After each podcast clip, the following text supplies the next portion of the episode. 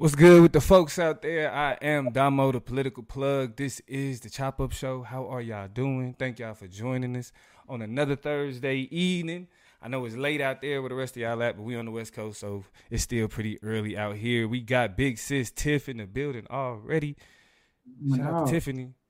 But what's good? What's good? I got my dog Toya here with me. How you feeling, Toya? How you doing? How your week been going? Listen, you know, it's been a long one. I ain't gonna hold you. I'm happy the weekend is here. This is the first weekend in a long time. I'm not committed to anybody but myself and the Kansas City Chiefs. And so I am on the edge of my seat. Um, with with you know, my next stuck out an expectation for uh, what I'm assuming will be a nice football game. But I ain't gonna hold you. I don't want a nice football game. I want an ASCII team. I want oh, yeah, blowout. clobbering. I would like a blowout. But I'm not gonna assume that Christian McCaffrey, who just won Offensive Player of the Year, uh, the young man by the name of Brock Purdy, who is just not all that irrelevant anymore. And, you know, Deebo Samuel, Deebo Samuel and Brandon Aiyuk and you know, it's just so many people over there. What's the man? Uh, the it's offensive linebacker, Trent something. Oh, uh, Trent Williams, Boomer Sooner. Yeah.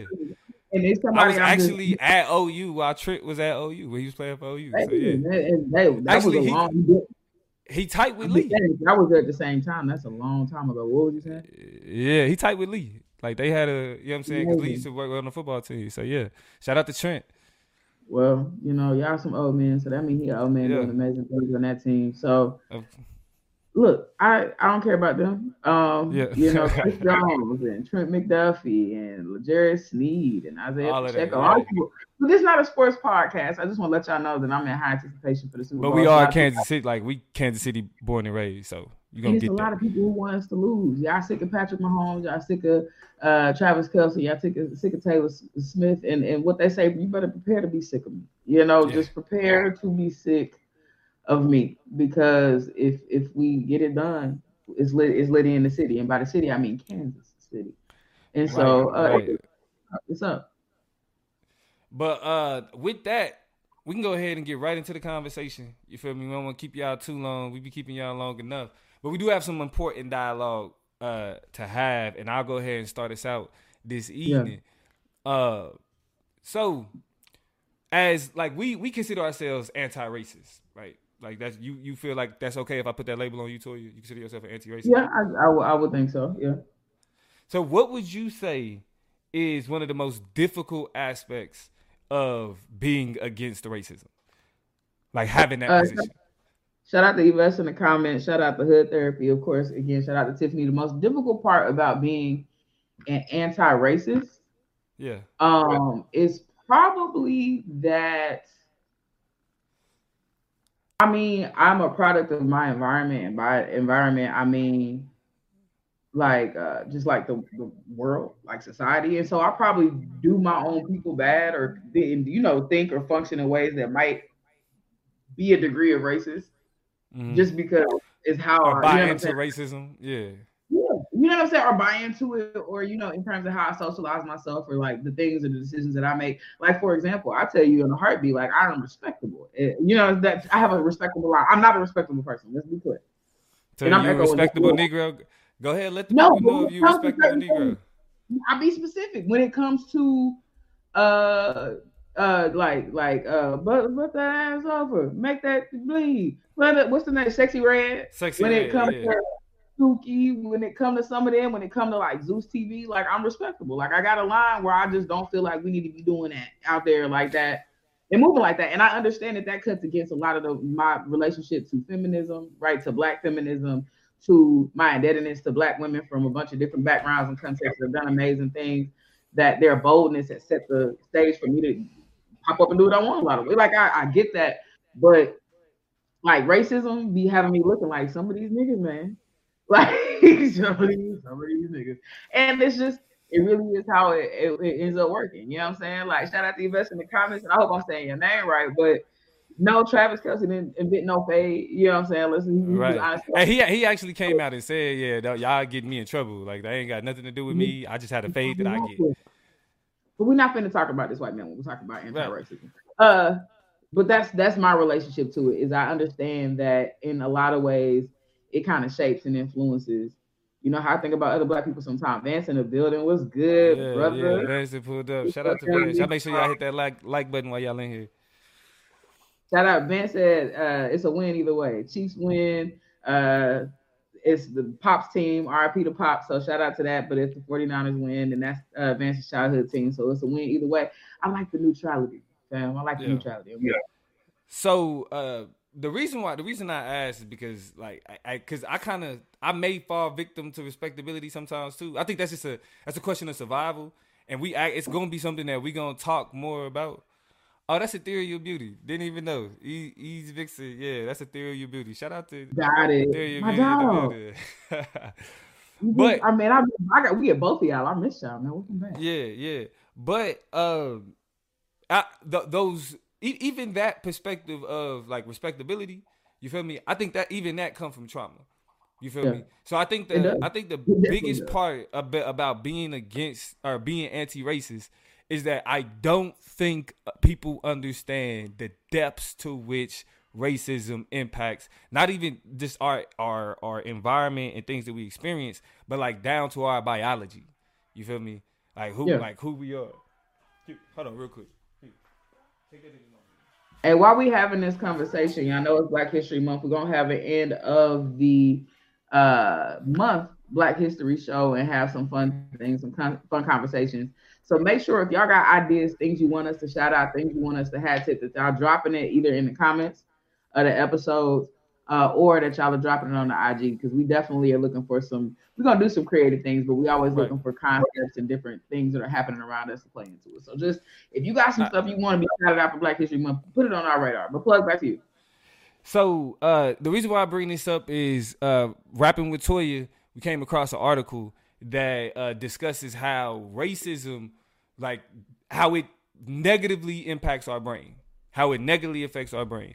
And the reason why I bring this up in terms of being anti-racist is that like when we when we underestimate the impact of it, when we think it's about hurt feelings, you know what I'm saying? When we think it's only questions of our identity and what she and what we should be called and culture, you feel me? Like when we think racism is literally just a question of people feeling bad because they mistreated, we miss the mm-hmm. entire damn point. You miss the entire damn point. Uh, so so we're right now the conversation that we're gonna have in this first chop is we're gonna talk about two things. We're gonna talk about a recent study that re- that that discusses the uh the uh what, what's it called resource penalties associated with living in a racism rich environment. And then we'll talk about what's known as epigenetics, which is the study of how trauma gets encoded onto what was encoded onto the genetics of our ancestors. And then all of those all of that trauma also gets passed down to us as well. So y'all make sure y'all hit the like button say what's up in the chat as as y'all coming in. But uh to to get started the first thing we're gonna do is we're gonna look at uh the study that initially kind of popped off this conversation for us um, and it's this it's this study here, Association of Racial Discrimination with Neural Response to Threat in Black Women in the U.S. Exposed to Trauma. Uh, so essentially, what they were what they were looking for was the brain's response, the neural response to uh, the things that Black women deal with, right, mm-hmm. and the impact that that response has on the brain specifically. Uh, now, what they discovered, real quick, just so we can uh, have an understanding of the study and get into the information what they discovered was, let's get down here. Did I miss it? Well, what they what they discovered was that again, as as I mentioned, there is a resource cost to having to deal with racial discrimination. The assumption was that there is a issue with uh, the the uh, uh, executive function of mm-hmm. people who deal with the people who deal with trauma, specifically people who deal with uh, racial discrimination. But what they found is that there is experiencing here you go here experiencing racism wasn't associated with deficiencies in attentional control which is a cognitive uh, which is a executive function but it was associated with heightened activation in e, in e, um, in emotion regulation and threat inhibition regions, which can disproportionately encumber and drain resources over time. So what they're saying is that because black people are routinely, in this instance, black women, but we know that black men deal with this trauma as well. What happens is because we've been socialized in an environment in anti-black environments and that we've had to learn to police ourselves in particular ways like the respectability you like the respectability you was talking about we've had to learn mm-hmm. to police ourselves in different ways that what happens is that we are our, our brains spend so much of its time focusing on maintaining our survival around the environment. So, am I acting in a way that's bringing a threat to me? Am I saying things that could bring a threat to me? Right? Am I right. is my behavior putting myself out there in a way that that could then become dangerous? Right? Absolutely. Our brains overly focusing on adjusting how we are and recognizing how we are in public. Actually, that that resource deficit leads to issues of our executive function, which is uh, our memory, flexible decision uh, and flexible decision making and self control. Mm-hmm. So let me let me repeat that. Uh, and I'll we'll, we'll, get we'll drop the link to the study uh in the chat or we may put it in the comments. We'll get it to y'all. I think we can put it in the um the the, the description section. Oh, actually, yeah, I can. But I got this is a PDF, so I gotta I gotta go to the place to get it. Um, but, but but essentially what it's saying is that our brains spend so much time regulating ourselves in a society that is hyper that uh, that has like hyper surveillance on black people specifically because the way that they want to criminalize us that it then leads to sometimes bad decision making, sometimes issues with self control, right? Because it's a resource deficit. If our brain is using energy in in one area, it takes away from the energy that can be, that could be used in other areas. Right. So it's it's it this is a study that is literally pointing out the ways that because we have to be hyper vigilant, we always got to make sure that we moving in the in the correct way that's going to keep us alive. That other parts of our brain uh, of executive functions end up suffering because of that. You feel me? Which which I mean, again, I do. You know, one of the, huh? Yeah, go ahead. Well, no, I was just thinking one of the things that I think of as you describe this is that you know the idea that every action has an equal or opposite reaction right? So, like when you have people who have experienced like this policing, this shutting up, this shutting down, this attempt to water down and forcing them to assimilate, you have people who either rise to the occasion and do that and respond to that stimulus and say, okay, well then I'll be smaller, I'll shrink, I'll be quiet, I won't be as expressive because I fear like, you know, the threat of violence or whatever. Or I feel like what we see is people who just swing wide right and go all the way you know what I'm saying, off of what some might consider to be a deep end. And they say, well, I can't be policed at all. And there's nothing you can tell me. So I'll let it all hang out. I'll be, you know what I'm saying, overly expressive in these things. I'll tell you the deepest, darkest components of my thoughts. I'll really, you know, make sure that there's not a world where I'm being tone policed or being, you know, policed in any way because I don't have that fear. You know what I'm saying? But I think it's like, and this is my respectability, respectable nature speaking, like that it is a grandiose gesture, right? That it's an overcorrection a lot of the times because of the position people have been put in.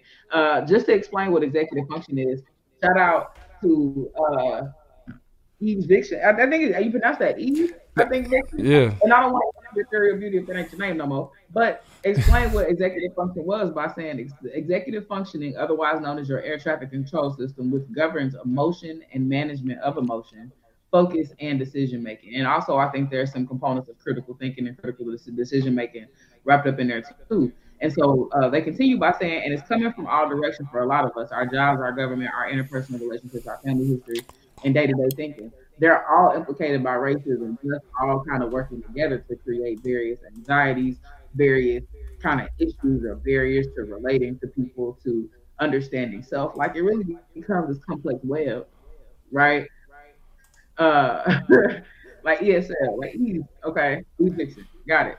What's up, J University? Yeah, I'm making those connections as you think, and I just think about the whole notion of the equal and opposite reaction. So with that, with that understanding uh, that that we see in the impact on the brain, right? We also got to make sure we having a conversation about epigenetics and that is exactly how that trauma gets passed down. So we have the the contemporary issue that we deal with. We're having to deal with the discrimination, but we also have to take into account the the trauma and the our, our predispositions because our ancestors had to deal with uh, had to deal with chattel slavery and the and the trauma Right. that, that was created from that. Uh, and so a study that I came mean, out of even before I want to point out, even before chattel slavery, Even before chattel actual- slavery, yeah. actual- you know what I'm saying? Like the acquisition of slaves and the colonization that it took, then the intellectual and mental trauma of people who sacrificed their lives before they even made over here to go through chattel, chattel slavery, right? That whole the whole transatlantic slave trade, I think, imprinted itself at every stage of the operation, you know what I'm saying, on black people in unique ways. Because we see black people who are willing to be you know, politically sac- sacrificial or to die, you know what I'm saying, before they allow a system to oppress them. Or, Right. you know what I'm saying? There's so many different components of that whole process that influence that have been imprinted on us. So I just wanted to shout out those parts of the experience too. Facts. Now, uh, the, what helps us understand epigenetics is actually uh, this term that we understand as post-traumatic slave syndrome, similar to post-traumatic uh, sh- what is stress disorder.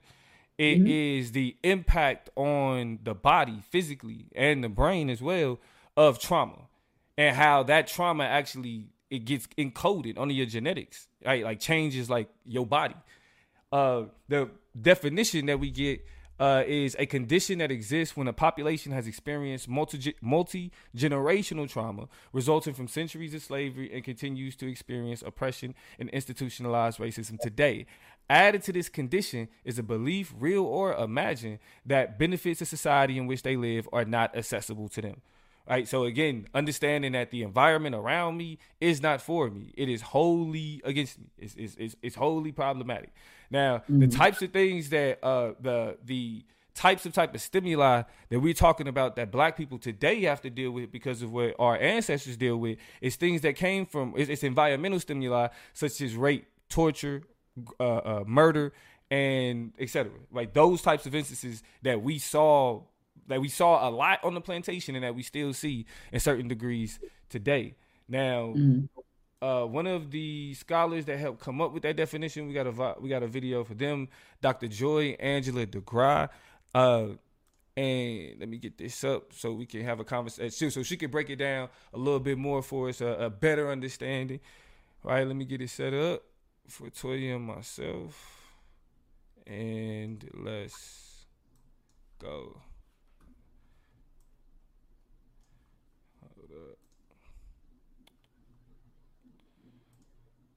Y'all bear with us just a second here.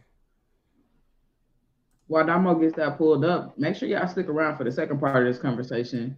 Uh, cause I got some questions about hip hop. You know, we still in the 50th anniversary. I think we've been celebrating for about a year, so time for that is gonna come to an end pretty soon. But as we come out of the 50, the the, the, the hip hop 50, um, there's a lot of questions about the bite that hip hop has, whether it still got some uh to it um, after 50 years of it existing and growing and expanding in a lot of unique ways. So we'll get in that conversation in a minute. But yeah, you got to pivot it. You can, do it.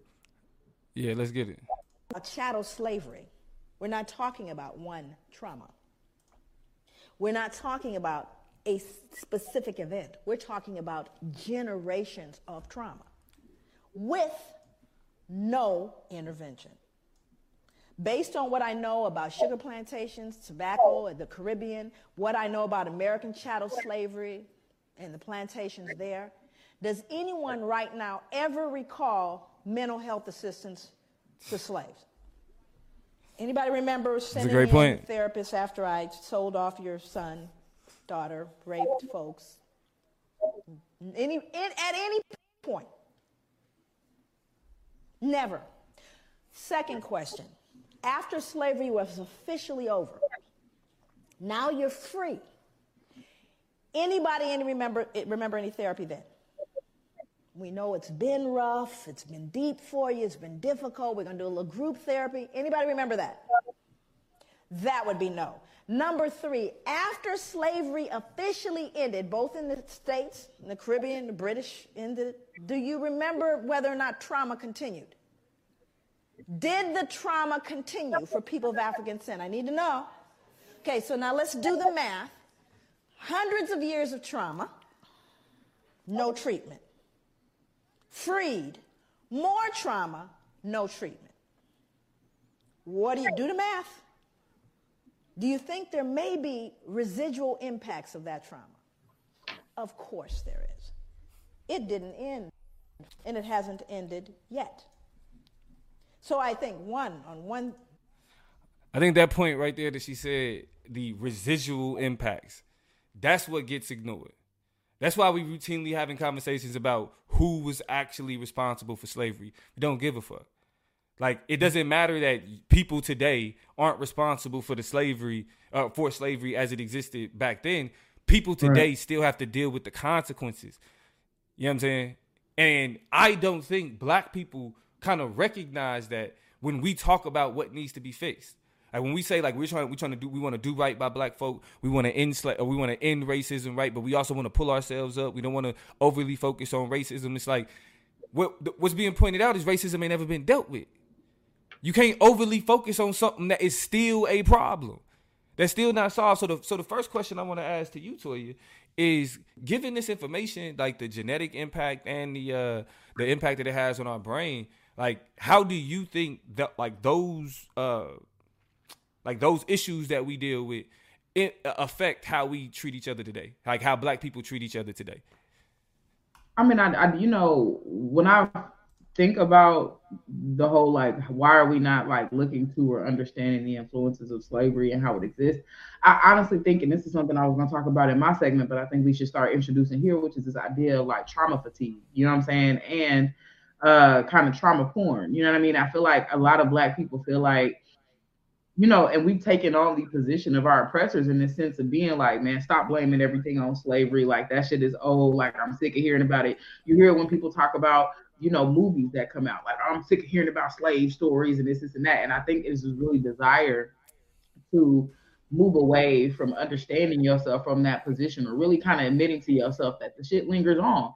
But it's both true. Like you said in one breath, you know, like the trauma is still here. Like the reason why we can't just get over it or the reason, you know, why people say, I, well, I didn't do it, it's not my problem. And it is because the trauma is still here is the same way the benefits you experience from it are still here, right? So, right. so of you know kind of the implications of slavery are just just encoded but it's deep so you don't think about it you know what I'm saying? it's like the nose on your face when you when you when your nose itch you don't say my nose is itching i'm going to use my hand to scratch my nose to relieve that sensation. Even you mentioned an itching nose made me psychologically, uh, subconsciously want to scratch my nose.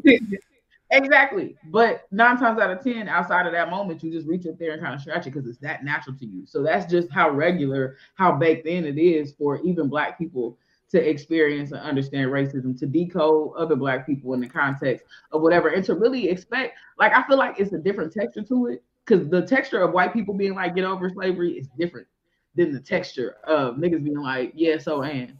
But I feel yeah. like that's yeah. When niggas say it, I take way more offense to it. Like white people, it's like you kind of expect that. Like it's like yeah, that ain't you know they didn't have to deal with it for real. So you know what I'm saying. But yeah. for people who do experience it, to be like nigga, get over it. Like, but yeah, go ahead. Or like I'm sick of hearing about that shit. Or like when I think even more so, it's it's easy to see, especially you know crabs in the barrel mentality. The idea that mm-hmm. you know first of all we forgetting about who put us in the barrel. Why are we in the barrel? Crabs don't go in barrels. That's in not their natural habitat. it's not their natural habitat. But while we in there, we have this mentality that it's everybody trying to get out and, and fend for themselves.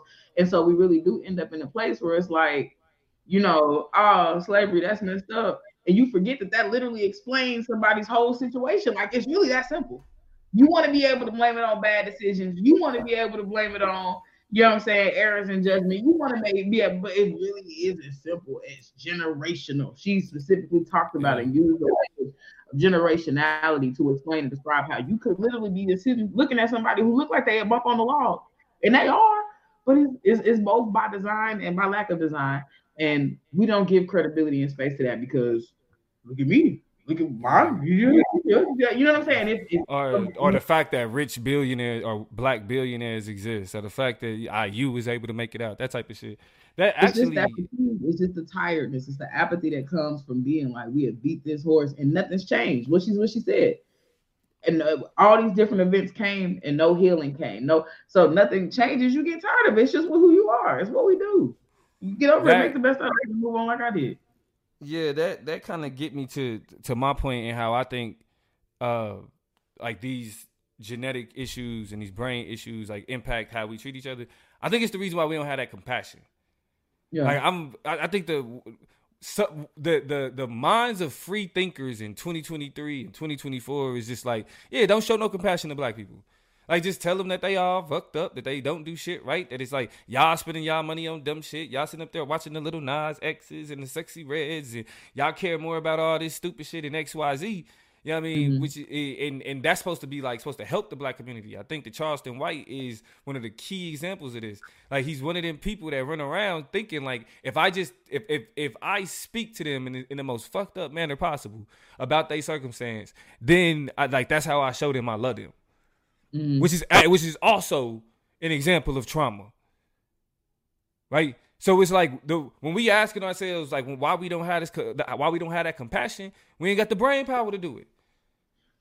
You know what yeah. I mean? Like it's it's yeah. it's again because a, a, part of our executive function is flexible thinking, right? Thinking through different scenarios of a, of, or thinking through different scenarios of a situation. Right. When, when it's literally saying that we spend so much time with with self regulation that our brain spends so much time with self-regulation that our executive function is hampering that's also those fle- that that the, the, the flexible thinking part of it right mm-hmm. like we don't we for whatever reason we don't think we can be honest about the circumstances of black people and be compassionate at the same time for whatever reason we're under the impression that everybody's always been kissing black people ass everybody's mm-hmm. always had compassion for but that's a uh, that shit is a myth yeah, yeah. And even and even any little co- like commercialized compassion that's been displayed, that was for that uh, interest convergence. That was for a purpose. That wasn't to have compassion for black people. Absolutely. And so it's like we that I and I actually think of those people in a different light now because of I'm thinking like okay, like you care about black people and it's like this is the tradition of that tough love. This is the tradition of I gotta beat your ass if I love you. I got I, if if if I'm yeah. not whooping your ass, like I'm I'm not, you know what I'm saying, steering you in the right way.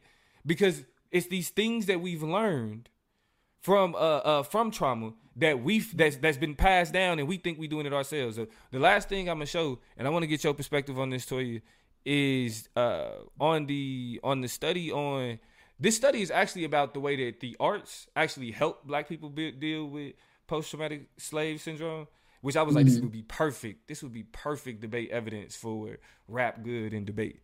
Perfect debate Absolutely. evidence. But but uh, where the study takes it is it's uh, as an example of how that trauma gets passed down. So the traumatic event that take place, a child is separated from the mother on the plantation, and that child is sexually assaulted or sold off. Right. Mm-hmm. The psychological impact of that is that the mother fears that all her future children will have to go through the trauma that that child had to endure. How that changes the mother's behavior. The mother chastises all future children in advance of their separation from her as a form of protection. Mm. Perfect example of this getting passed down. My mama used to tell me and my brothers all the time when them white folk get you, ain't nothing I can do for you. Don't go out there acting a fool because when the, when the white man get his hands on you. Like I can't I can't save you from that. Right? That's that that's that type of chastising, right? Many talks. the the generational transfer that takes place is that chastised child grows up to be a mother and develops the same learned behavior of fear that was demonstrated. Mm. F- that that type of fear in those circumstances was encoded on onto the child from the mother's trauma and gets get, and gets encoded onto their child then the long uh, the long term impact of that is the African American child's freedom of expression is potentially stunted and hindered in perpetuity subconsciously due to the passing on of a practice that was bred out of a preventive measure to a traumatic event. So because black children were taken away from their mothers on the plantation and the, the impact of that black children today are not taught to be themselves. Black Absolutely. children today are not taught to be expressive. Black children today are not taught to en- engage in things that make you feel good, that make you happy, display yourself in ways that make, make you happy. And all of that started from the child being taken from the mother on the plantation. This shit gets slept on. Mm-hmm. Even breaking this down gets turned into being called an excuse. You feel me? So I mean, when I, you I think, say a lot of these, I think what be, make becomes just makes it even more captive, ca- captivating to me and just kind of fascinating is the internalization of it because other people are good about making sure that we can express ourselves, that we live very humble, low down, broken existences, that we feel this way and that way about who we are. But you know who else will do it to you quick? Other black folks. right. Oh, yeah. That's where It's- it's- that's where it's even more interesting to me. Yeah, I mean it's it's the whole like it, us as niggas on the debate team. Like telling the other like, well, niggas don't debate. Like that's the first thing that that that that cut that came out of folks' mouth. Like what y'all like? What you know what I'm saying? Like even even it, uh, I remember when I wrote my scholarship my uh, scholarship essay to go to debate camp. I pointed out that the only thing that my community for real for real know about debate is Carlton on the Fresh Prince, and that was not a positive thing. You didn't want to be like Right. Carlton. Exactly. You feel me? So it's like that, like that, that example of of a reflection of how like Will Smith representing the Black Hood community from Philly responded to his cousin on the debate team, nerd. You know what I'm saying? Uh, Something not positive type shit. Absolutely. Right. And it, it, it get me to my second question. Um, so to move the conversation forward, uh, is knowing this information, right? Knowing how like uh, uh just our environment impacts how we think, it impacts what we what literally our brains spend time on. How should this change how black people interact? Like how do like how how should this like how, really is it a problem that this information is it more you know what I'm saying is it more relevant is it more prevalent especially when we talk about black circumstances in, in an environment where because like cause like the way that I want to answer that question uh, which made me ask it is we have to we have to develop a different lens in which we assess the black situation. A completely different lens.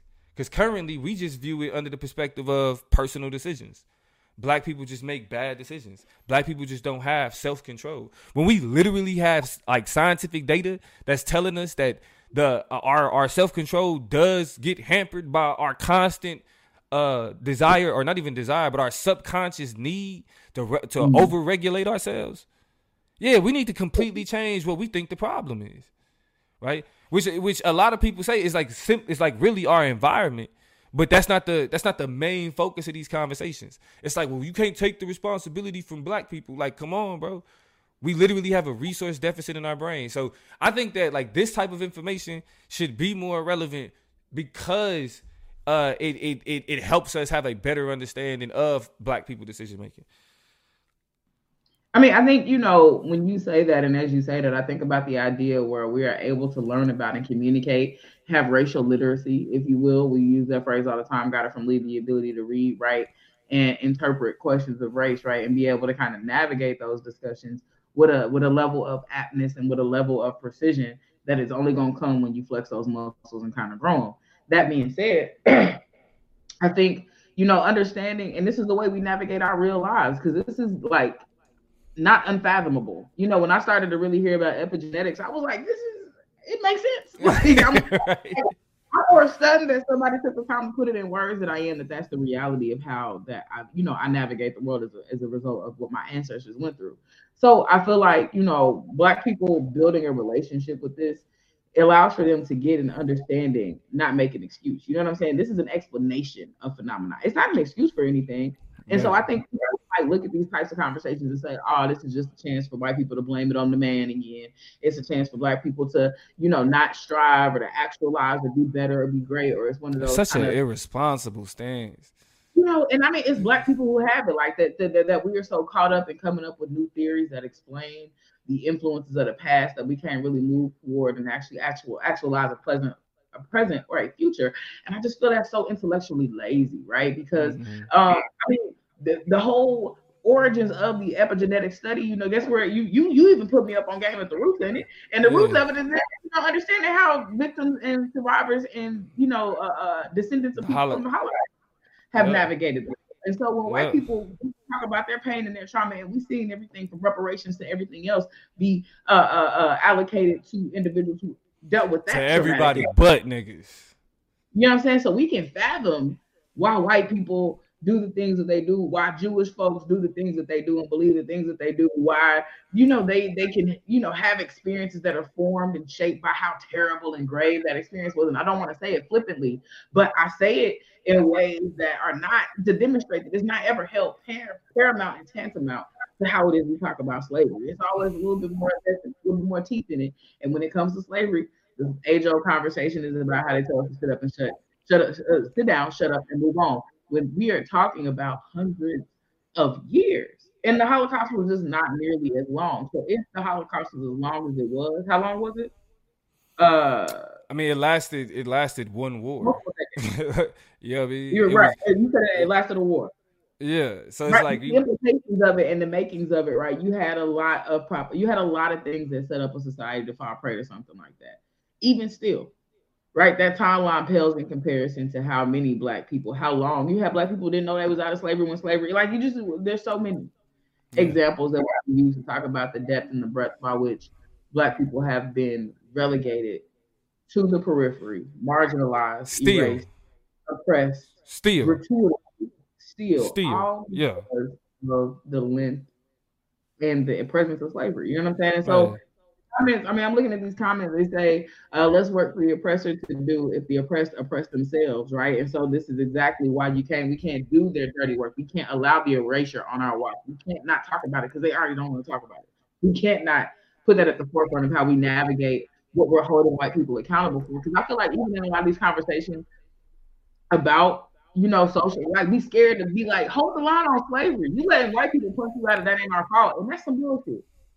I think they need to hold up. I mean, because it's because it's black people that's buying into it. It's like shit. We we in 2024, it's just it's, it's acceptable. I mean, even before that, when like Kanye just moved the Overton window in a way that was crazy. Like where all mm-hmm. of a mm-hmm. sudden it's like, yeah, I agree with him. Yeah, I think that. And, and, and to be honest, and, and I say this, and then we can we can go ahead and get to the uh, get to the next chop, get to the hip hop conversation. Um, based on based on the data that we presented, all of you niggas running around talking about it's all about black people just need to make better decisions. Black people just bad at doing this. Black people just bad at doing that. Everything y'all saying is anti-intellectual than a motherfucker. Yeah. When it's when it's literally scientific data that's telling us that there is a resource deficit in the brain in the brains of black of people who experience discrimination because right, I, am not because as much as we talk about black discrim- racial discrimination, there are many groups who are being discriminated against. But when they when it's literally a resource deficit in the brain of people who deal with racial discrimination, that means that the biggest problem that we're dealing with is our environment. We don't trust the society in which we live, so we spend more time regulating regulating ourselves and making ourselves available to, to this society that hates us than we do anything else. Yeah. And that is ha- and, and that is uh, having an impact on our brains. For real. So with that being said, you know what I'm saying? Research over me search, man. Y'all get y'all shit up. Develop a better understanding. If y'all want these studies, just just holler at me in the chat. We'll get them to y'all ASAP. We got them. I got the PDF right here for you. You feel me and all of that. So, um, we're gonna bring it close to the racism in our brains conversation. I'm gonna pass it over to Toya. Let's talk this hip hop shit. Real quick, we're gonna talk about hip hop, like because as I mentioned earlier, you know, we've been a part of the hip hop 50 celebration for a large part of the year at this point, and I think we are moving into year 51. A lot of these conversations are coming to a close, which led Rolling Stone to release an article that uh, entitled "50 Years Later: Is Hip Hop Still Radical?" Um, I want to read the first part of this article to kind of phrase the frame the conversation I want to have, just because I felt like it was really poignantly written and does a good job at steering the conversation we want to have. Uh, it's written by Tim Hotep Aku and Andre Gee. Um, and so these are the authors who really went into putting this body of work together. Oh, them um, some niggas. Exactly. Right. and so I wanted to say their names because I feel like these are black people posing these questions just like we are and really have yeah. inspired conversation we're having, and they take an interesting take about it. And by the way, this article was just written on January 23rd of 2024, so very recently. Um, the comments say God is watching. Thank you, regular Joe. We appreciate it. Hallelujah. Thank you, Lord. Now let's talk about hip hop. in an afternoon in July 2023, in New York City, I'm sorry, it's an afternoon in July 2023, and New York City Mayor uh, Mayor Eric Adams is in his element, standing at a podium at a of a marble staircase in New York City Hall. The mayor is flanked by staff and hip hop stars, including Eric B of Eric B and Rakim fame, rapper and reality star Peter Gunz, and the Black Master RKS Harrison. And I'm echoing real bad, Damo. Uh, the occasion is the announcement of the series of concerts to celebrate hip hop's 50th anniversary across New York. Aiming to look at the uh, look the part of hip hop, Mayor Adams, who usually wears formal business attire, has forgone his suit and is rocking a half zip, check jacket, a red baseball cap with the letters T on that represent the roots of Puerto Rican, Puerto Rican population in hip hop. And he tells KRS-One to jump on the mic and tell them how great I am. Then a moment both the real and the third. KRS-One, one rapper who samples speeches by black radical activists, including Kwame Ture, right, who used to be a Black Panther. Pin songs critical of police violence like Down to the Police, Black Cop, and 30 Cops and More, a rhyme praising a former police captain and staunch defender of the New York Police Department. I'll skip the lyrics that he put, here's what the article was interesting. This wasn't even the only sample of something like this happening during last year's 50th anniversary festivities. Lil Wayne performed Mrs. Officer, Vice President Kamala Harris's September event celebrating hip hop. Uh, let's see. Fat Joe gifted a pair of Terror Squad Air Force Ones for former President Bill Clinton, who notably signed the 1994 Violent Crime Control Law Enforcement Act, which caused mass incarceration. America's Most Wanted era would have been arch enemies for conservative commentator Tucker Carlson in the early 90s. But in July, he went on Carlson's show where he called the COVID-19 vaccine, I'm sorry, the COVID-19 vaccine versatile. The most sanitized celebrations of the 90th anniversary appear to suggest that the culture has lost its radical edge. You think the hip hop world will have something to say about its anti-establishment roots on its birthday, but instead we saw the opposite. Yeah. I'll stop there what this whole kind of reflection on KRS-One, what the conversation about that Joe, what uh who else? Lil Wayne. All kind of alludes to that I don't think there is a radical compass in hip hop right now. And can you hear me echoing? Can y'all hear me echoing? It's really bad. Yeah, uh, it may be something with your computer because my, my mic was on mute the whole time you was hearing the echo. I'm not sure, but yeah. and it, it's gone now. So whatever you just did it was the problem. But uh, what I'll say is hip hop got some explaining to do. I think a lot of where we've gone and the direction that we've gone in has been very unique. Of course, we know that hip hop defines whole pop culture generation. There is no other genre of music right now without hip hop, and I stand alive. You know what I'm saying? Like it's even suspect, suspected that, for example, Beyonce, who is an appendage of hip hop. She's like a hip hop. She's a mixed genre artist. She got to jump over in the country. So there's not too much that the wheelhouse of hip hop music, R and B music, is not touching right now. My question to you and to everybody else is, in its current form, because what what what these authors are saying could be debatable. In its current form, do you feel like hip hop is radical? Is there anything about hip hop that could be understood or deemed or interpreted as radical? Why or why not? Uh, I do, I do. I think, I think hip hop. So my, so my my my perspective it has to is shaped a lot by like the Judy article, um, Ronald Judy uh, on the question of nigga authenticity, because what he discusses specifically is the concept of hyper commodification and how what black people put out, uh, what black people put out is literally is, is made for the world to consume due to the relationship that we've developed with the society from chattel slavery. So like nothing nothing black people produces is their own. It's for the consumption of the world. That's what makes whiteness so parasitic. So I think that I think we overhyped the commercial like the commercialization aspect of it because we're ignoring the fact that commercial the, the commercialization of like black art is inevitable. Once it gets produced out there and once the the capitalist structures see that they can benefit from it, they're going to push it. Another example of interest convergence theory. So the this idea that the existence of commodification is what takes away the radical element of hip hop, it that's a that's false. What what Mm-hmm. I would say takes away the radical element of hip hop today is the conversation, the message, what they talk about, what matters to them. You know what I mean? I think what's I think what's crazy is uh, what's dude name? It was a it was a rapper from New Orleans. I ain't never really heard his music, but he blew up based off of calling out rappers. D1, D1 is his name.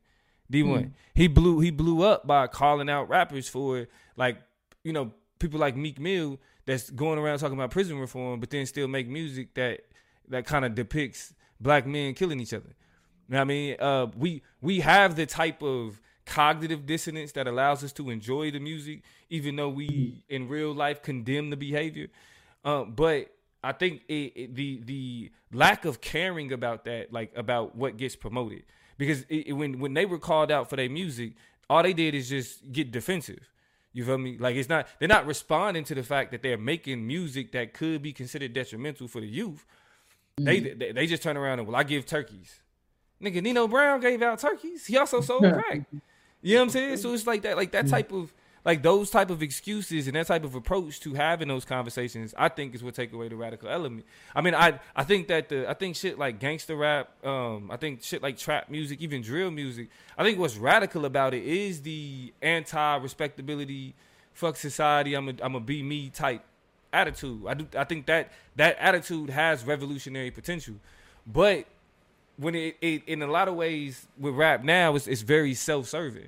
So it's not it's it's not as much uh, of a conversation about yeah this is us this is our environment we here we making money and it's like fuck the system. These niggas turn around and be like shit the system worked for me. You feel me? Like it's like shit. I like look at look at look at these chains. Look at the jury. I can't come like Little Wayne. I can't complain about white people because white people don't do nothing but pay me.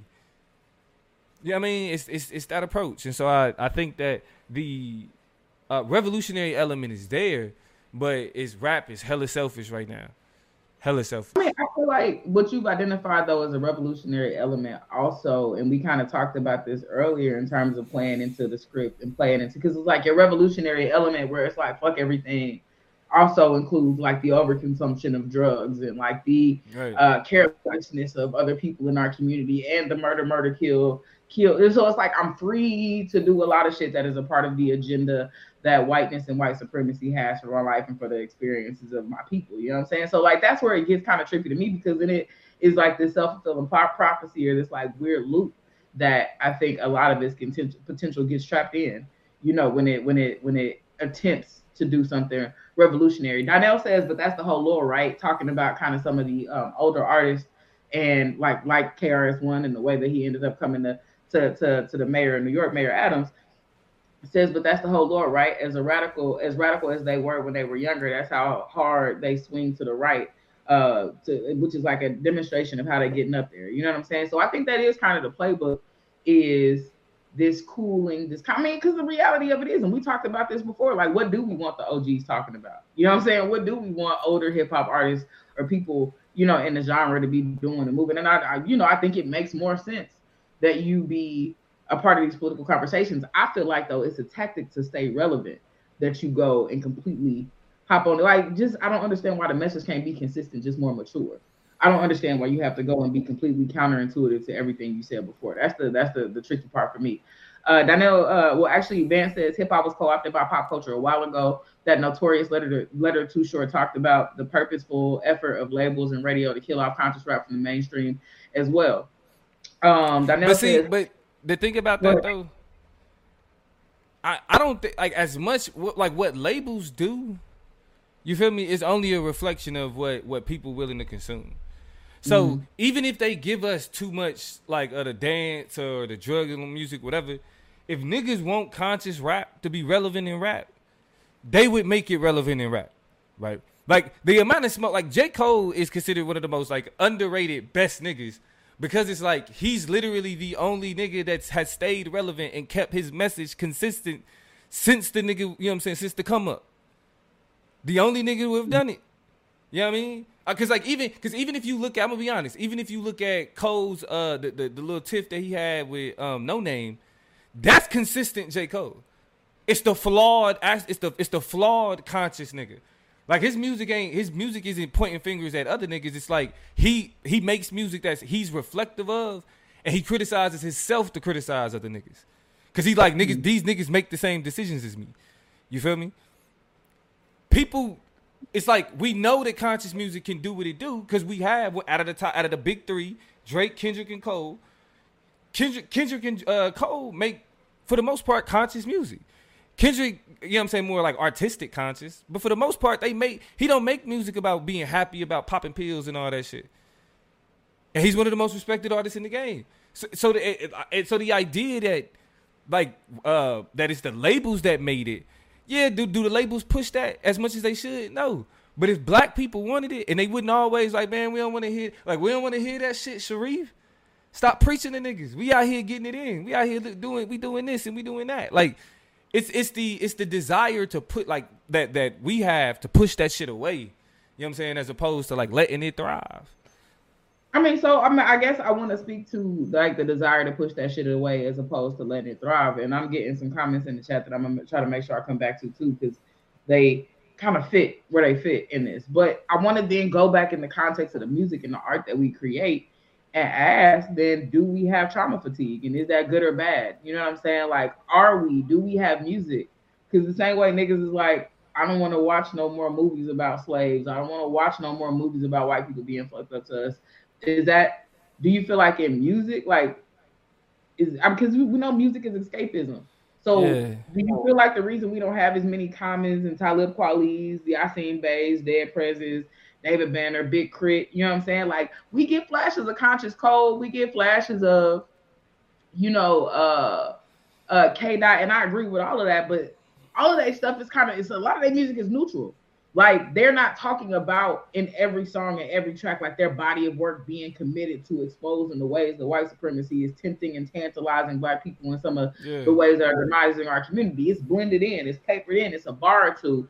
Whereas I feel like some of the older examples we had, you know what I'm saying, that we was talking about is whole albums, whole songs committed to being like, fuck y'all. You know what I'm saying? So I guess my question is like, do we have trauma fatigue? And is that good or bad? You know what I'm saying? Do we deserve that break?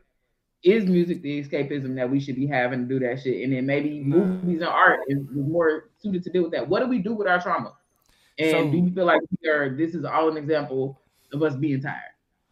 So we we don't have trauma fatigue. We are desensitized. Like the rise of the rise of the new Kanye West uh, allows us to see that we've we've literally become fully desensitized to what's what's known as the black experience and what's responsible for it.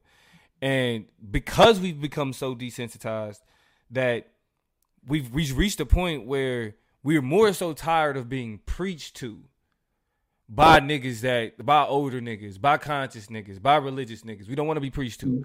You feel me? Like it's not because the the the the preaching comes from like it's just don't live your life like that. You don't need to live your life like that. Like all that all that gang banging and all that. That's not good, all of that. And so, but what's happened is there's been like uh, like literally from from NWA to uh whatever the trap era to now the drill era to the the the new the neo drill era all of that. It's really it's the same conversation. You feel me? Just repackaged and given to niggas with different beats and different sounds and different flows. That's it. And it's because the like so much of that life has become equated with the black experience. I mean because it as as much as it is it, it doesn't wholly define us and that's the problem but because niggas, because it's now become lucrative to express that lifestyle, to uh to hold up that lifestyle, then it's like we young niggas out here making money. You know what? I think the I think it's the one of the biggest ruses. Now that you talk about it, is like I feel like black people and the reason why we get what we get in terms of the music and the content that we have in terms of like what ends up being mainstream and popular is and check me out, follow my train of thought black people, in particular black people, because we know all hip hop is not the same, and niggas is talking about a thousand different things on these songs. But the people who have the message that is the most lucrative, that make record companies the most money, get all the bump, and they sell these songs to other niggas. But really, we know that white people are the biggest consumers of hip hop. Right. Here's what the rules: because black people lead trends, spur trends, allow for you to go from being minuscule and take off. We tap in. So when we see good record sales, when we see shit moving, we assuming it's other niggas doing it, but it's not. White people who have gravitated towards something behind something, made it popular, gotten it broke Yeah. on the spot. Because the black people was just the ones pushing it. We see how hard it is when niggas just get behind nigga shit and want it. Just, it, it can't. You cannot grow unless white people are behind your shit. And I feel like when black people catch the wave of what white people be on, it like doesn't dip back to us. And we're like, oh, this is what we should be listening to. Which means then the white people who are, you know, getting their nigger nigrophilia Mhm. tantalized, who are getting their daily dose of murder, murder, shoot, shoot, kill, kill, they driving up the sales, and we like, oh, that's hot. Other niggas must be with that. Right. We must be same page. And Like when they be talking about stream sales and shit, niggas do not have Spotify accounts like that. We got the free shit. You know what I'm saying? Like, I feel like it's just like this weird, re- like reverb, like this feedback loop where they have chosen and selected what shit they want to pump. They pump it to the white people. The we, the white people send back to us in a real way. What's hot was supposed to be hot, was supposed to be catchy and trendy or whatever. What has a lot of momentum behind it. We get it back secondhand, and we are under this illusion that this is the pinnacle. This is the objective. This was good. This was I like. I'm just. I'm kind of trying to think through how, how Yeah, Knowing niggas all- hype. knowing that black people are not a monolith, knowing so many diverse people with so many different black people with different relationships to life and reality, working with existing with different demographics, right? I'm a church girl at heart, which means I know a whole bunch of old black people, very traditional black people, very, you know, southern conservative black people, but I'm also an educator, so I'm around a bunch of kids and young people forming generation and pop culture. I'm also 34, I'm millennial, so I'm somewhere in the middle. It's just like who is really buying into this bullshit and, and glorifying it and edifying it to the point where we're getting away from real messages between real people? I mean, no, it's it's it, it's grown people that's still doing that shit too. A grown man just had a what was it? NBA YoungBoy birthday party. A grown man had an NBA YoungBoy themed birthday party. No bullshit. Uh, and I, this is what I call niggas hypes. Like I, I don't like shit simply because it's popular. That don't mean nothing. But I also recognize that the one thing hip hop does is it, it taps into all types of affect, nigga affect, everybody else affect. Cause like shit, really people want to feel that nigga affect. You know what I mean? And what what you and I like, we we're wordsmiths. We like language. We pay attention to words, right? It's a lot of niggas that listen to rap and be like, I don't give a fuck what they saying. Do the beat go hard? Is it is is he riding the beat hard enough for me to like vibe to that melody? That's more so. That's more so what I'm on. I'm a, I'm gonna learn the words, and the, I'm, the words are probably gonna be on some bullshit anyway. But like I listened to Gunna because I was like, I want to see what Gunna rap about. Like now, after he kind of was on some I ain't a gang member type shit. But then I Exactly. listened to it and I was like, oh, this nigga really don't be rapping about shit. Like he just be rapping about being fly, being around mm-hmm. women, making money, wearing nice clothes, driving nice cars. Really, that's that's just it. Like, the, uh, and, I mean, because that's that's that's music that ain't even like promoting like it kind of promote drug dealing, like on some slick shit, hustling type music, but. It really don't be saying, and, and people okay with that. And and if we connect it to the old, like if we connect to the past conversation we just had, if we're being honest, that's because sometimes niggas just want to enjoy the music, regardless of what this, what type of shit it's on. You feel me? Like when we when we're at a party and we're engaging in in the party affect and we vibing. I don't want I don't want J Cole brackets. A nigga rapping about paying his taxes. You know what I'm saying? And how taxes don't help the hood. I don't want to hear that shit. You feel me? I I, I want to hear uh I feel like- ATM. I feel like- Count it up, count it up, count it up, count it. Yeah, I'm I'm trying to hear that type of shit. You feel me? It, it's so it's just a like I, as much as like you know we we we're critical of like what like what people want to hear. A lot sometimes like that's just that's catharsis. It's just like shit. Like it, it this listening to this is a vibe for me. Fuck, I mean, like, but I just I the think there's message. an oversaturation, and this is where I start to really get concerned about. And I don't want to like go biblical, but like the ear gate and the eye gate, like what you let in and what you let in, and how it plays out and really shapes them and influences. And here's the thing, and this is something I told about you when we were talking about spirituality. You identified the fact that you know this is just a language, right? We are grow, we grew up in a certain you know background, so Christianity ends up being like the language we articulate things through. But there are many different spiritual and even psychological studies that you know talk about the things that you take in, the message you receive, and how you internalize them, and then what it materializes as. And so, mm-hmm. I just my nerves get bad because I feel like there's just an imbalance. There's an imbalance in the music that exists and the ways that we then use that not only as a fun mechanism, but as a, me- a mechanism of representation of expression. Like. I'm sorry, we can't pick out of this debate language. We can't move away from or just ignore representational politics. We can't ignore the way that hip hop music ends up shaping and influencing perception of a whole culture, which is which is rough. Uh, I want to go to the comments because Lance is like Lance said, I'm sorry, Vance says that like if you strictly listen to somebody like Immortal Technique, Brand Nubian, Army of uh, Pharaoh, Pharoahe Monch, Murs, Lecrae, B1, Joyner Lucas, etc., you're considered a, weirdo. Now, I went to that comment specifically because if you're looking for some new artists that you haven't listened to a lot, a list was just dropped. Right, Immortal Technique, oh, definitely old school, brand new, and I'm not hip to. Army of Pharaohs, I'm not hip to. Pharoahe Monch, I'm familiar with. Murs, I'm familiar with. Lecrae, B1, Joyner Lucas, I'm familiar with. But those are some more conscious artists that they're not already on rate, your radar radar to get into. Uh, Eves Vixen says, considering the first chop topic we talked about, it's basically just a numbing ourselves through art as a form of escapism. It's just escapism yep. to the highest level. No thoughts, just bops to cope. And I think that's so true, right? Because our DNA has, you know, kind of forced, been forced into suppression. You know what I'm saying? Because you know, we've been told that we were stupid and put in positions where we couldn't read and couldn't learn and discouraged from building relationships and having tools to recognize how to relate to people and shit like that. Like, huh, turn the beat on and let me just leave all that shit behind. You know what I'm saying? Especially if I'm gonna go to the schoolhouse where they set me behind and you want me to critically think. In these relationships, right. I got a type of emotional intelligence. Like I get why the music might be. See y'all in a minute. Give me four minutes a piece. Give me 25, 30 minutes a piece. Cause it's just it's wild, yo. And I do want you to play this Umar clip because when I think about the revolutionary capacity that exists in this law, I do feel like the answer is entirely. But the thing is, when you are representing the whole culture, you can't. When you got the, and I think that's been the conflict. A lot of hip hop artists been like, I don't want to be put on me. I didn't ask for that. I got skills. I got finesse, I got presence, and I just want to get in here and get a bag and move out the way. All that shit you try to make me responsible for what the culture thinks about itself or how we understand ourselves or mm-hmm. like the next one. You know what I'm saying? It's an opportunity for the next one. So people are saying, don't look at me like that. But I think Umar talked about kind of some of why that is damaging and does us a disservice. Yeah, so this is this is Umar like literally saying hip hop ain't did shit for black people, and I want to get y'all perspective on this. Uh, I want to get your perspective on the other side. Toya, let's uh, let's get it in. Has hip hop benefited the black community overall? Has this been a plus or has this been a minus? Now let's go to the institution.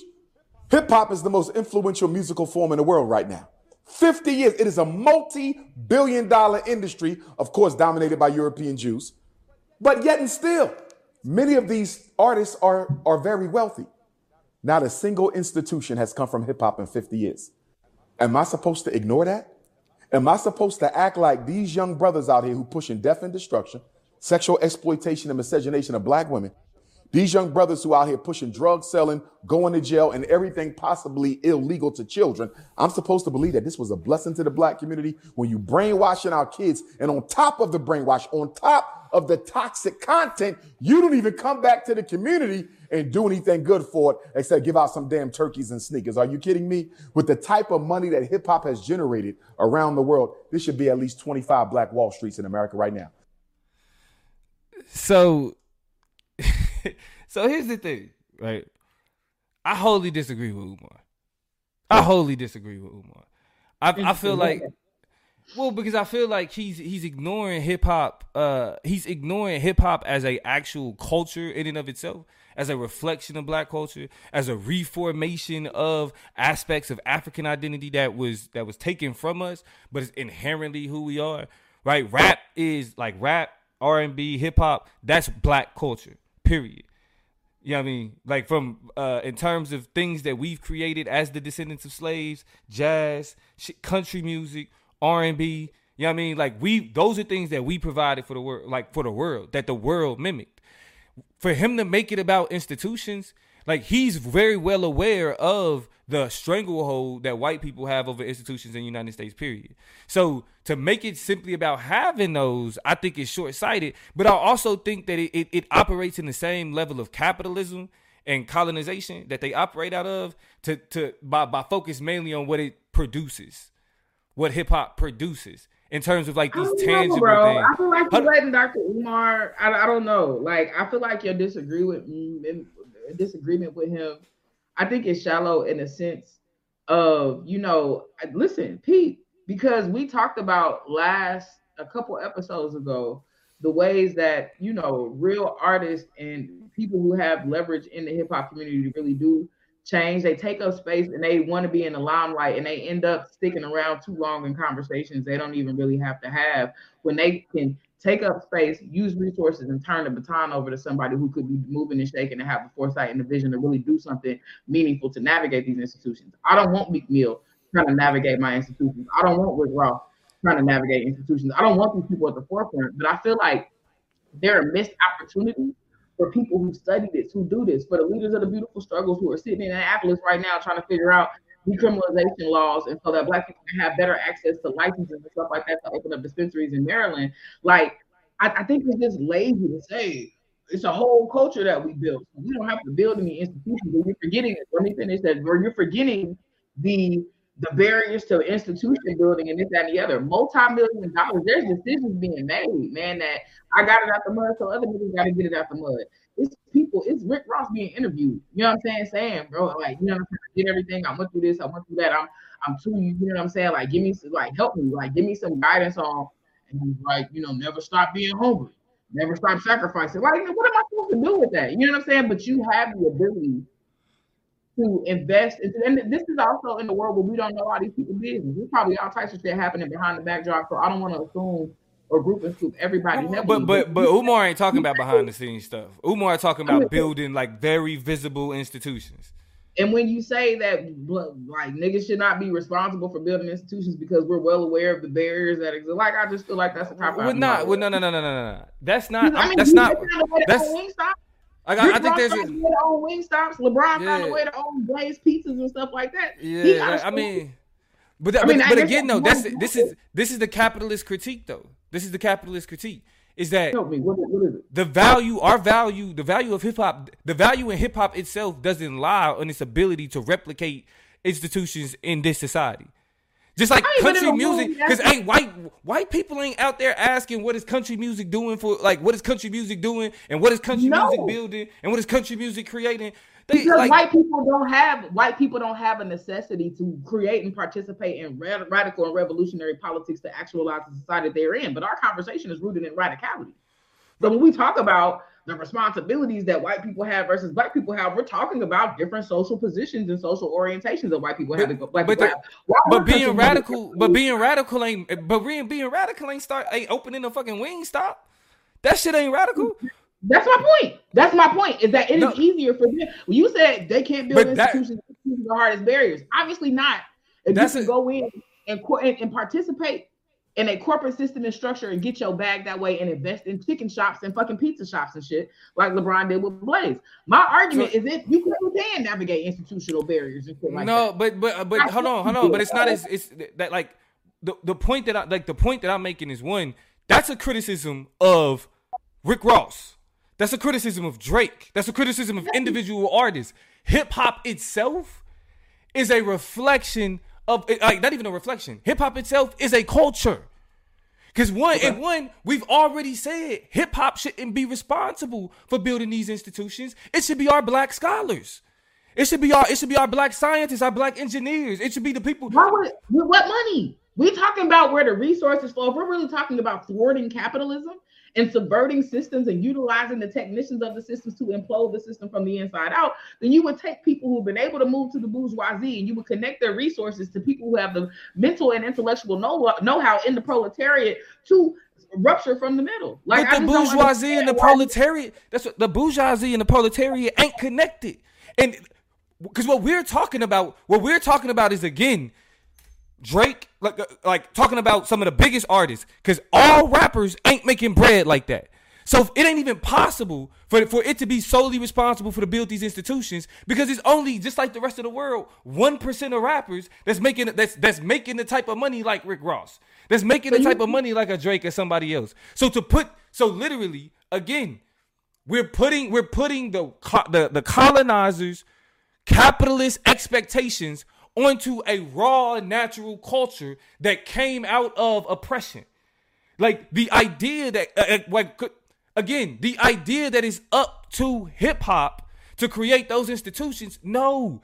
It's the people that get the money. You can criticize the rappers without criticizing the culture. The culture's not responsible for that. He said hip hop ain't done nothing for black people. That's a whole ass lie. Because on an interpersonal level, the the uh, again the catharsis that hip hop has provided for uh, for a people as a whole is beneficial. Just because it does, just because it don't, it can't cut a check, don't mean it, it doesn't have value. That's the the argument I'm making is that the expectation to replicate white supremacist institutions using a black culture is misguided. That's not its that's not his job. That's not his role. The, again, the only reason, hold on, and and and and I'll say this, and the only reason again that we're even putting that expectation on hip hop is the same re, is the same thing that we criticize when we was talking about criticizing celebrities leading the movement. What you're saying is true. Then why do we mourn the loss of Black Wall Street? Why do we mourn the loss of like what the what does Black Wall Street got to do with hip hop? What are you, bruh? We're talking about black people with money and their ability to replicate the institutions that we don't have equal and equitable access to in the white context context of civil society. Are you serious? Yes, money matters. Money flows through through the black population through entertainers, people who get up, sing, dance, and throw balls around. That is just that money don't flow through us. They take that. They take money from us from that. But we know the niggas that make that much money, that money don't get that money does not get recirculated into the hood. But again, we're talking about how individuals spend their money. We're not talking about how, the, the existence of a culture and the role of that culture for the people. Eh, Bruh, the culture is dictating, determining, influencing what individuals do and how they move toward a collective right? The moral compass, the collective social compass, the political compass that we have in the United States, for better or for worse, has dwindled down to the desires, the priorities, and the agendas of entertainers. So I don't understand why it would not necessitate that hip hop culture in particular, mm-hmm. since it is the guiding light of how we are represented on a political and social stage globally, would not have specific investments in building institutions that counter that challenge and that edify that same community, or at least find a balance in that. There's a very individualist culture Capitalism has shaped and, and, influenced the way that Black people feel like they have to relate to other Black people, especially when they make it to a certain extent. So we can't sit on the show and bash Jay Z and bash Rihanna for being Black billionaires and be critical of how they got there and recognize that there is no ethicality in them achieving their billionaire status. And you also, in the same breath, say they have no responsibility or accountability of investing no. some of those but that's not my position. My position is that there's a distinction between hip hop as a culture and the artists who get rich off of it, off the commodification of it.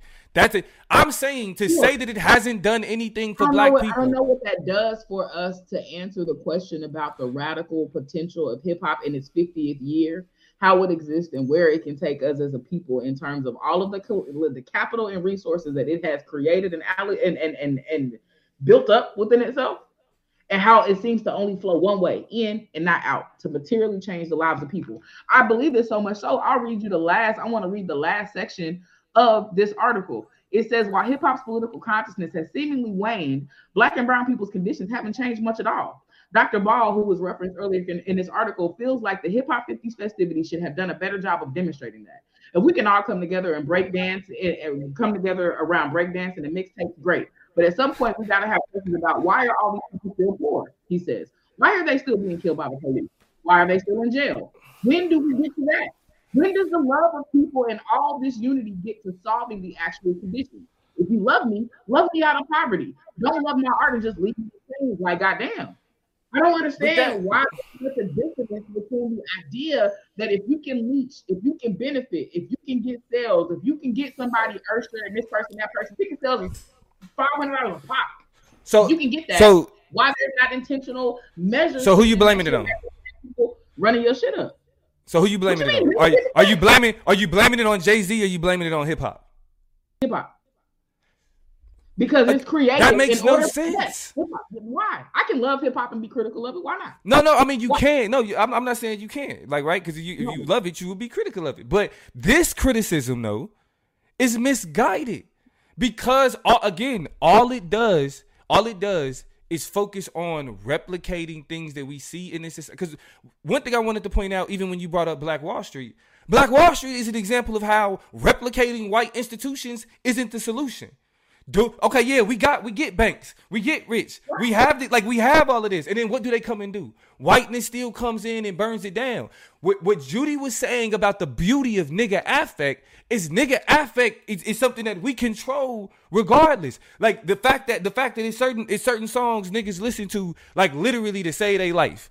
It's certain music, it's certain rap songs, it's certain it, it's, it's certain R and B songs. Whether it's, it's it's the art that come from fucking graffiti. You feel me? Mm-hmm. Uh, Hip hop has always been a counterculture, which means that you're not going to see it look like what the culture what, what the culture currently demands is because it has routinely stood against it. The value of graffiti isn't that we put it in a frame and we put it up on a wall so it can be it can be viewed by the masses. We put it somewhere it ain't supposed to be. The, like that, like the story in L.A. and I know you've seen them talking about it recently. It's a, it's a, it's a, it's a high rise in L.A. that has been bombarded with graffiti. It's the fact that the graffiti ain't supposed to be there is what make it valuable. Not that not that it's art that can be turned into whatever else. So they found a way to commercialize the MCing aspect of hip hop.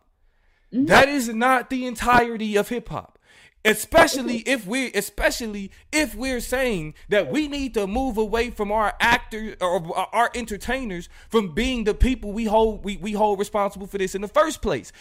Again, should rich people should rich black people contribute to the hood? Should they contribute to the circumstances of black people with the money that they got? They should. But their own personal failure and their own personal greed is not a reflection of the culture in and of itself. Yes, it is. Uh see. Yes, it is. you were childish. I just, I'm just sorry, like I'm like you were You were you childish. doing did a lot You were the high rise in childish. I just I vehemently disagree with you because I feel I mean, like okay, hip hop as it has existed and as it has had its trajectory that is unfortunately taken a lot of twists and turns through capitalism, it has become a bastardized version of itself. It has moved specifically and starkly to the left and to the right of what it was intentioned to be, which was supposed to be a method and a metric of community, expression, political resistance, if not more things. But the ability to collectivize around similar, similar poor lived realities and experiences, and then to take those experiences and use them to edify each other, to find relationality, to build community, to alleviate stress from racial trauma. All of that shit has always been at the foundation of it, and none of the people at the top are invested in that original foundational approach at the bottom. That's always going to be bad business. And there's lost recipes, there's lost sauce. but it's but, but you just you just blamed who you need to blame. And, I mean, because I because I because I'm willing to say that Drake and and all the rich billionaire hip hop artists, they don't make up hip hop in its entirety. of course, They not. don't make up hip hop in its entirety, right? not. So that means that. But And- they and- have benefited. and and I'm, and I'm gonna say this, and then you got it. I, I also think that the the the closer they got the money, the less they were the the uh the the more distant they were to hip hop. For example, I think the failure of Kanye West is him okay getting all this money now. I could be in I can be in high fashion. I can go to Paris and be around all these designers and be around Vogue and do it. That ain't hip hop. But that's what he embracing. That that, that Eurocentric uh, aspect of art and fashion and what looks good. Kanye put that on. He said, "Fuck hip hop." As soon as as soon as the niggas started making stances against black people and against the black circumstances of, uh, uh, uh, that, that that we go through, that nigga said this ain't got shit to do with hip hop. Jay Z, who he's around, he's not around majority hip hop artists. He don't hang out with Jay Z. Doesn't hang out with rappers. He hangs out with other billionaires, other CEOs. He's they're not in that space. That's the difference. If they was if they actually was in black spaces and around black people, it no the, the places that they exist in, black people ain't even allowed. And what I'm Jay Z admitted to that. Jay Z admitted that. And what I'm saying is the decisions to these are decisions being made. Like you almost say it as if they got blew, blown into Paris Fashion Week or blown. No, no, they decided to distance themselves from blackness and, and hip hop culture which is a decision making mechanism and a framework that hip hop has used in order to create separations and fissures in the overall mission and goal and the revolutionary capacity of it as an art form. All I'm saying is niggas have followed a textbook. They have followed a blueprint, no pun intended with Jay-Z, and that blueprint is one that has bastardized itself and moved far away from hip hop's original origins, thus making it non-radical. We end where we started. Cause I'm pretty much over. Nah, nah. I mean, because that like that. I, all, I'm gonna say is like that, like that that leak that you just tried to make. You missed it by an inch. small step. It was a. You missed it by an inch. Oh, I didn't leak. You. Just, I didn't leak. I don't understand what you don't understand about the idea that capitalism was introduced into the hip hop game. It was not something that somebody went to go find. It's often like it's very much like crack being dropped in the hood. You know what I'm saying? Like it's a. Do I got to give you another lesson on on Judy? Do I got to give you another lesson on Judy? Are you going to let me finish my analogy? Because it's important uh, in relationship to me finishing my thought. And it's important in relationship to you being wrong. So I'm going to continue to speak regardless of what you think Ronald Judy has to say about what I'm saying. Because uh, he, he, Much he like crack hood in the 80s, you see people who had a desire to live together, to be in community, to love on, and then you have the imposition of shit like crack, shit like capitalism coming into a beautiful thing and blowing shit up and making it terrible. Now we know crack is crack. Capitalism is capitalism. It's gonna do what the fuck it wants to do, but we'd be lying if we said some of them. Y'all watch Snowfall. People made decisions about how it is that they want to participate in the game. Niggas decide in order to go and find a drug, in order to get a bump up, and to get you. So so so so. Let's be honest about the decision making that the people with their hands on the levers the of power the lanes were making Yes, who else makes up a culture? Yes, that's why there's a distinction between the people and the culture itself. You don't blame the culture for what the people have done. I don't want me to blame the turntables, y'all. He want me to, you know. No, I'm telling you, blame the people. That's you're blaming the turntables. You're blaming the turntables. You blaming the cardboard. You blaming the graffiti. That's what I'm saying. My position and I'm gonna share this uh this Rolling Stone. Look, I'm gonna close it like this because I'm I'm I'm about done. Um, yeah, are we ignoring? I'm sorry. Is hip hop still a radical at its roots? Is the question in the the the title of this video? My answer is no. Um, I feel like there's still capacity. I still feel like there's generative capacity I feel like there's revolutionary potential. I feel like there are movers and shakers who don't get the respect, the clout, the attention they deserve. Not even the clout, because I feel like that comes from baggage, but the attention and respect and credibility they deserve. But it is because of the fatigue we have of those conversations and unwillingness of the culture to let those discussions rise to the top, which proves why it's not radical anymore. All I'm saying is hip hop is 50. It has a legacy, it has a past. I don't not I'm uncertain about the trajectory of it because it has shifted so far away from what it originally was. Damo's gonna come. He's gonna say whatever he wants to say about it, and I won't say nothing after him because I'm not fussing with this name no more. I feel like if I'm they feel both sides, and I feel like if you're a real critical thinker and you got a little bit of your executive function left, and the trauma, the trauma ain't got too bad, because if it did, I get it. But if you're able to critically think for just a moment about some of this, it makes a lot of sense that we have moved, that we have gone wayward from whom we once were in this art form. And I would love for more people out there who are innovating the craft to get one shine at the top. I'm done. I'm rambling at this point. Plug, talk to your people. Yeah, man. Because I, I, gotta, I gotta clean that up, man. I gotta clean that up. Because I mean, it's as it's as simple as this, man. Like hyper commodification is inevitable. Rap artists who are able to benefit from the culture will get caught up in that hyper commodification. That's literally the nature of the black experience in the United States. Every art form we've produced, like we, there is no popular culture without black music artists. Period. Period. Everybody's favorite white artist has a black artist that they either stole from or that they learned from and then stole it secondhand anyway because they just ran with it, right? Here's the thing commodification does not dictate the value of the experience. We know that it was a white man that got paid for fight the power. A white man got paid for that. So when uh, KRS-One, a white man got paid for that. So even when we look at the even when we look at the radical roots, it was still the money was still going to people who was not going to put it back in the hood anyway.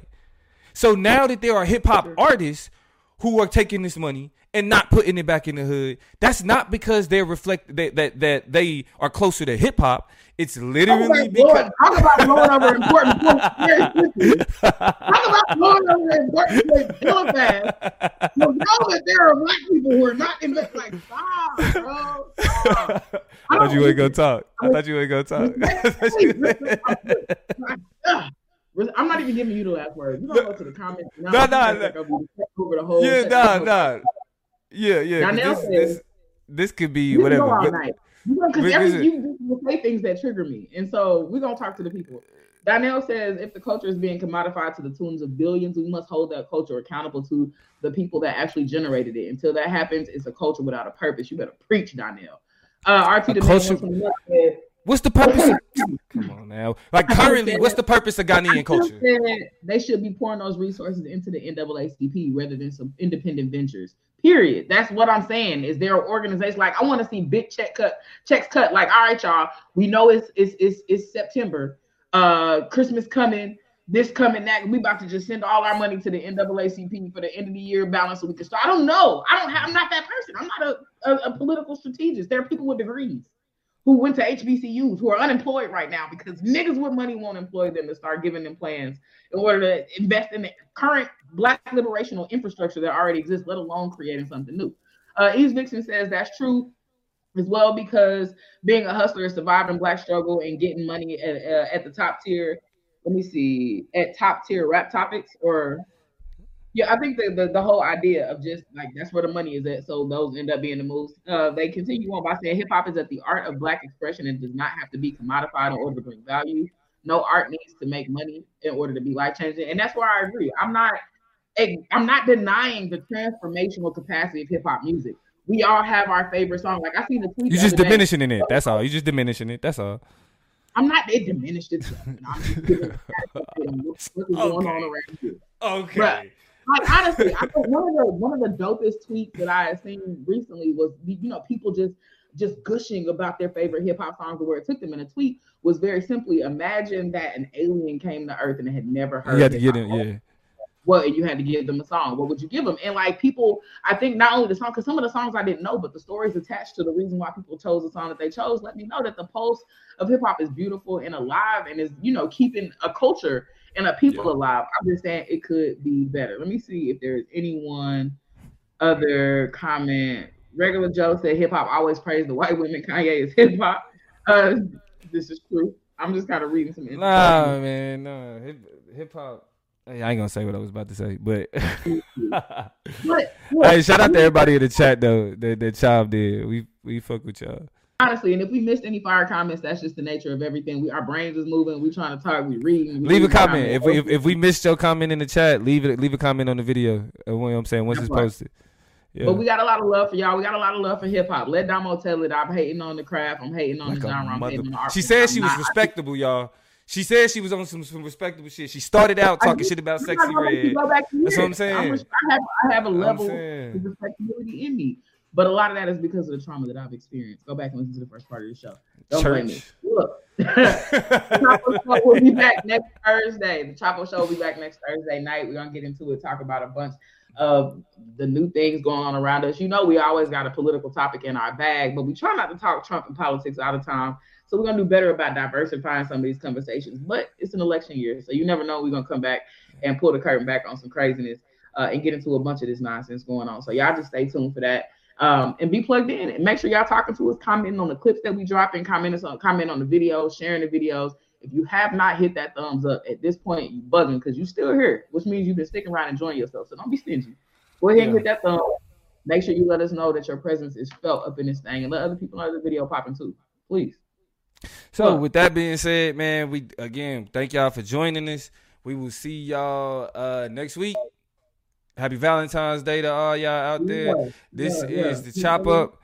And we gonna see y'all next time. I was about to say, don't throw up that, don't throw up that uh, Illuminati diamond. You gonna get this Nah, not the other one. They, they be doing all types. We're gonna do this one. We good. Yeah. All right. Peace, y'all. We out.